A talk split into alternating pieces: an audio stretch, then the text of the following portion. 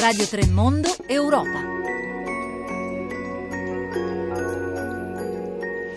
Buongiorno da Anna Maria Giordano e benvenuti all'ascolto di Radio 3 Europa. L'Europa continua ad essere una grande ambizione. Proprio ora che la Brexit ha sconvolto il continente dobbiamo chiederci quo vadis Europa. Non possiamo dire di poter muovere il Sole e la Luna quando l'unica cosa che possiamo fare è dare un telescopio. Con queste parole siamo tornati per qualche secondo nell'aula del Parlamento, dell'Europarlamento, per risentire l'eco del delle parole pronunciate dal Presidente della Commissione Jean-Claude Juncker presentando il suo libro bianco. E noi l'abbiamo definito un libro bianco, sì, forse che più bianco di così non si potrebbe, vedremo quanto eh, potrà pesare di qui a qualche settimana, qualche mese il rapporto e il libro bianco, queste 26 pagine in cui si parla delle cinque opzioni possibili, ma in cui si di fatto eh, passa la palla ai governi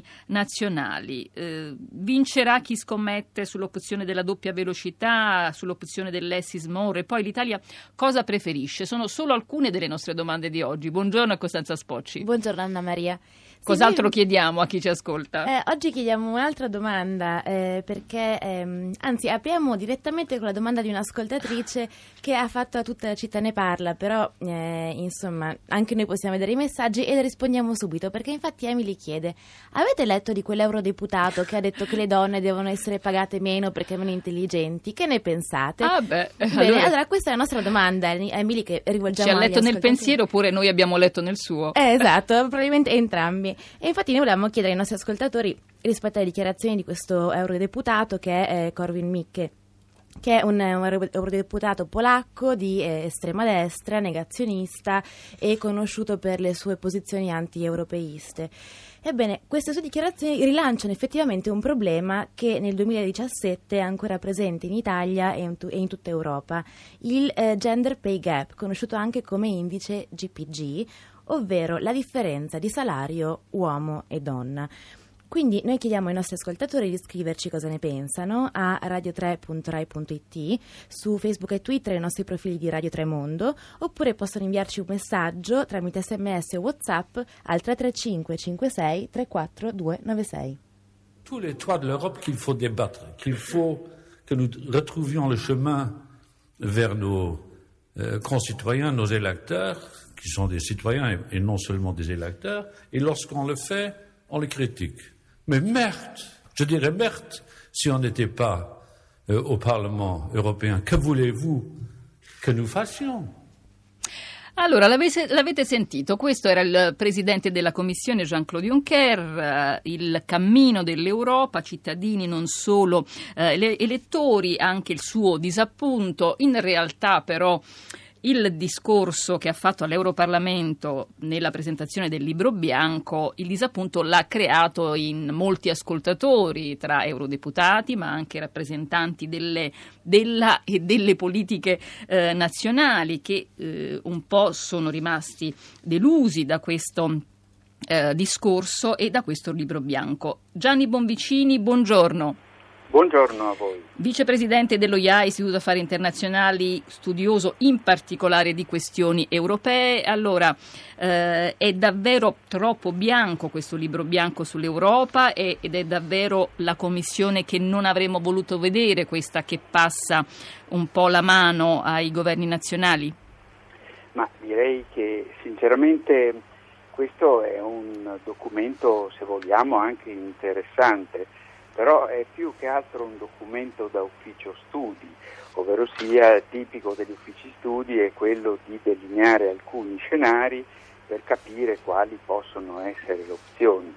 Allora, la Commissione non è un ufficio studi, la Commissione è un organismo politico e soprattutto il suo presidente Juncker, bisogna che ci ricordiamo, è stato eletto come capolista del Partito Popolare Europeo, è stato eletto durante le elezioni per il Parlamento Europeo e quindi in qualche modo imposto come figura politica al Consiglio Europeo che poi lo ha nominato Presidente della Commissione. Quindi noi da Juncker ci aspettavamo non cinque scenari e poi lasciare passare la palla ai Paesi membri, ma ci eh, aspettavamo un'indicazione precisa, politica, da parte della Commissione su quale deve essere il cammino che l'Europa deve in qualche modo riprendere eh, dopo o durante questa grandissima crisi che sta, eh, che sta, vivendo in questo momento. Ma se, la, la, possiamo vedere come una resa, insomma, la Commissione passa la mano perché non ce la fa, perché si arrende, è solo eh, lo stile e il peso e la statura del Presidente che non vanno?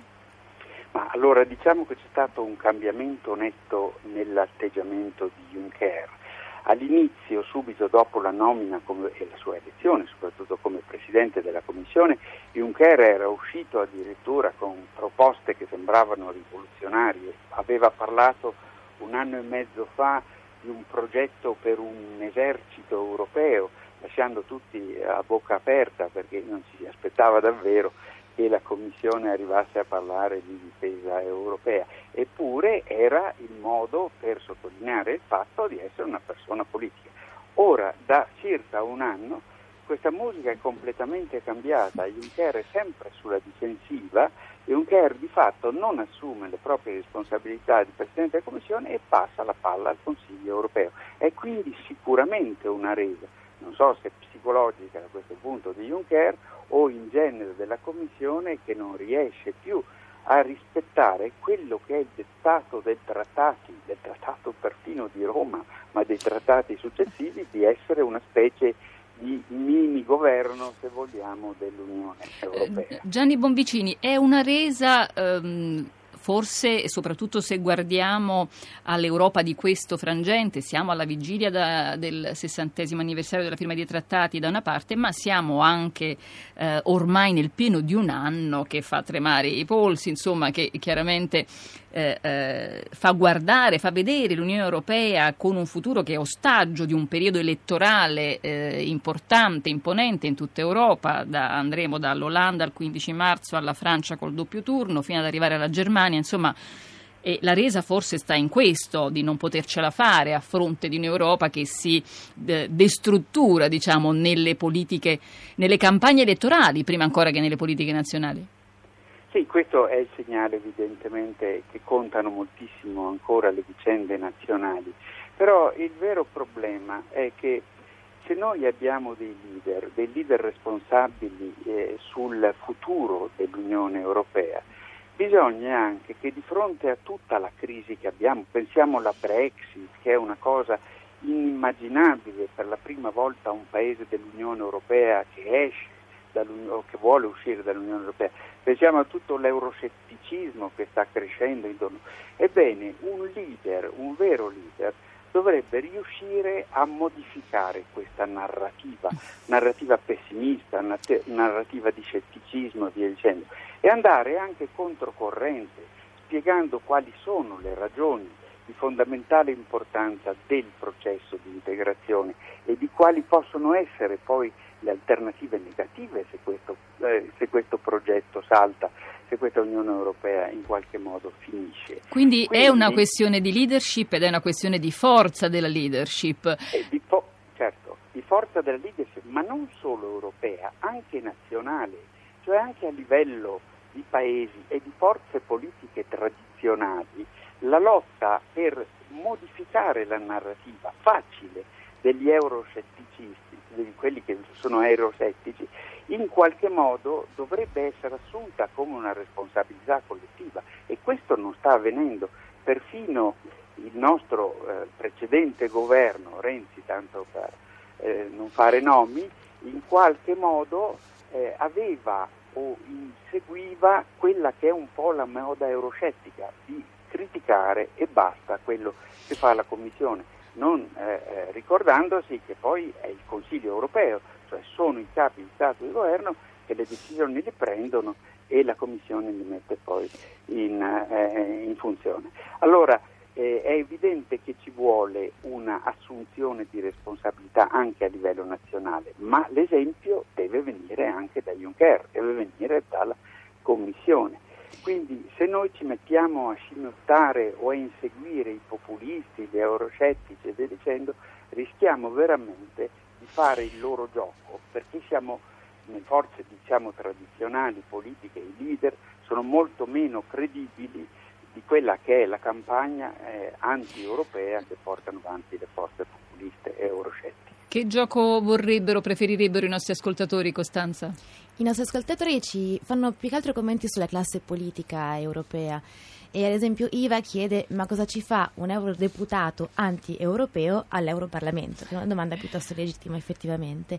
E Andrea da Ferrara quasi risponde a Iva dicendo sarebbe facile rispondere che per fare i deputati serva un quoziente intellettivo inferiore. Vorrei che si procedesse a scegliere una classe politica di maggiore qualità per ora la storia però sembra andare in maniera diversa. Ecco, il discorso ritorna sulla qualità. Gianni Bonvicini, prima di salutarci, le cinque opzioni che comunque sono comparse in queste pagine, che appunto, come diceva lei, sembrano più essere un documento di, di un ufficio studi che un libro bianco del, della Commissione. Eh, le due che svettano e si stagliano, diciamo, sono sicuramente quella dell'Europa più velocità, velocità, già evocata da Angela Merkel, e quella dell'Essis More. Concentriamoci su alcuni dossier, sulle cose che sappiamo di poter fare e poter gestire. Insomma, prevarrà una di queste anche così nell'ordinaria amministrazione adesso? Sì, credo che sia inevitabile che si vada verso terzo, il terzo scenario, la terza opzione, che è chi vuole di più fa di più, ovvero sia, cioè, eh, credo che mh, saranno gruppi di paesi, quelli che vengono chiamate integrazioni differenziate, gruppi di paesi che su singole politiche, prendiamo ad esempio la politica di difesa, decidono di andare avanti in modo integrato, più integrato, quindi decidono di cooperare lasciando aperte le porte a coloro che non, per il momento non vogliono o non possono partecipare. Quindi probabilmente ci saranno diversi tipi di integrazione differenziate che ne vanno. Per il resto l'esempio c'è già, perché l'esempio è l'euro, sono 19 i paesi su 27 che ne fanno parte, e, e, vale la stessa cosa per Schengen che adesso è abbastanza in crisi, ma il futuro sarà proprio di integrazioni differenziate. Integrazioni differenziate. Fermiamoci qui Gianni Bonvicini, torneremo a parlare di Europa eh, eh nei prossimi venerdì. La ringraziamo moltissimo per essersi collegato Prego. con noi da Trento. Buon lavoro. Prego, Buon, grazie a molto. Gianni Bonvicini, vicepresidente dello IAI, Istituto Affari Internazionali, eh, il discorso sul libro bianco dell'Unione da parte di Juncker per molti è un discorso inutile e vediamo invece come è suonato il discorso dell'europarlamentare di qui sopra.